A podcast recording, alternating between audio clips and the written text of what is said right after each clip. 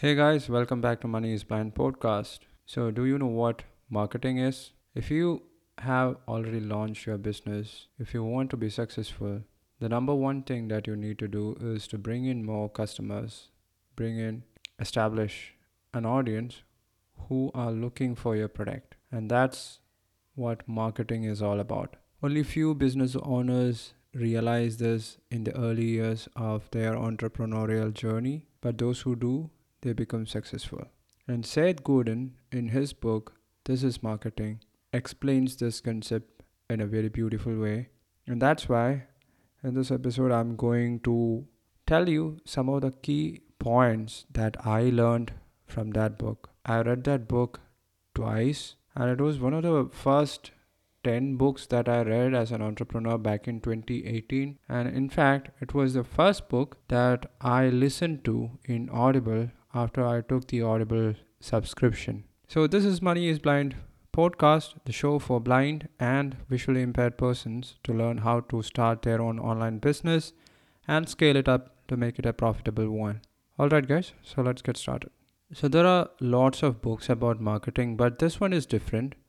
It focuses on reframing your mind, on changing your product and making it like a service so that the community comes seeking your product or service. So it's a completely different aspect of thinking about marketing. So, one of the first lessons that I have jotted down is to begin with a small market. The smallest viable market, if you can find it, that will be the first thing that you need to do when you're starting out. In this world, so many products and services are trying hard. The competition is very, very hard and difficult, and all of them are trying to gain the attention. In a, su- recent survey, I read that the attention span of modern man has reduced to 8 seconds. So, if you can hook a person within 8 seconds, that's the only window that you get. So instead of starting your business on thinking about expanding it globally, bring it down. Bring it down not just to your country level, not just to your state level, it could be just your county, your district, or start with your neighborhood. Bring it down. Understand and identify all the persons who want this product, who are aware of this product. Try to start small. Another advantage of starting small is that you don't have to shell out huge money from your pocket. When you go out big, when you're trying to advertise on newspapers, on TV shows, you are spending your precious budget. So spend it wisely, and it'll be easy to start from small and then to expand from there. Another lesson is to engage with your audience so once you identify the small market that you're going to focus, even if it is 1000 users customers, try to engage with them, connect with them, communicate with them, send them emails, send them text messages, WhatsApp messages. It's very easy in 2023. It only takes less than $10 to send messages and WhatsApp messages to persons those who have given you the consent to do so. Keep in touch with them. That's that's one of the reasons why you are receiving messages in your WhatsApp and in your phone. Think about all those junk emails from all the brands that you're subscribed to. Why do you think they are sending you emails every now and then? Just to remind you that they exist and they do care about you. It's just to keep that memory afresh so that when the next time when you are planning to do a similar kind of a purchase, you will think about them. Let them realize that you were at the same point when you started out. You had a similar problem, and that's why you created this product or service, which is your business right now, and how you solve your problem, and how they can solve their problem by using your business. It needs to be explained to all your users, and you can do it by engaging with them, by connecting with them, by communicating with them. And when I say communicating, there are so many channels. You just have to find the right one which suits you as well as your audience.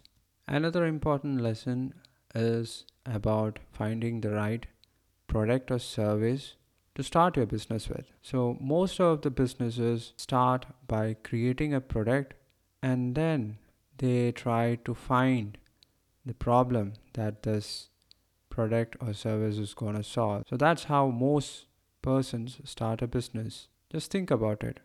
It's like they invent, they make this key and then try to find a lock which works with this key. So Seth Godin explains this concept with a lock and key example in his book.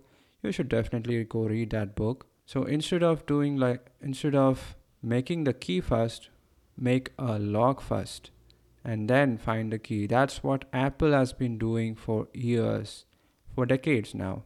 Just think about it. They created a problem by not providing a charging brick in the iPhone boxes. And then they came up with a solution. You can buy it extra. That's how you need to create your product and services. Another important lesson which I learned from this book is to identify your audience, your customers' habits, their patterns, their likes and dislikes. This is really, really important because once you understand how your customer behaves, what your customer likes and doesn't like, you're hit the jackpot. Because only then you will be able to make the key which can unlock the problem that they are facing. Another important lesson is never spam. Always ask always get the permission. Ask them if it is okay to email them. Ask them if it was okay to WhatsApp them. Ask them if text messages are right. So always get the permission from your users. Gone are the days when you could get a list of 1 million users, uh, 1 million emails and phone numbers from the dark web and send and blast out a broadcast to all of them. It used to work in the old days, like 10 20 years ago, but not now. This is another era that we are living in. And ever since COVID, everything has changed. Everybody is online, and every brand, every company is trying to seek attention. Try imagine imagine this yourself.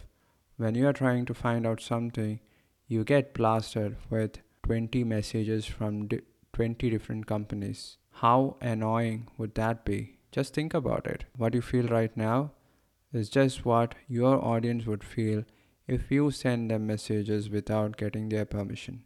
So get the permission and never spam. And the final lesson is to be consistent. Show up when they are looking for you.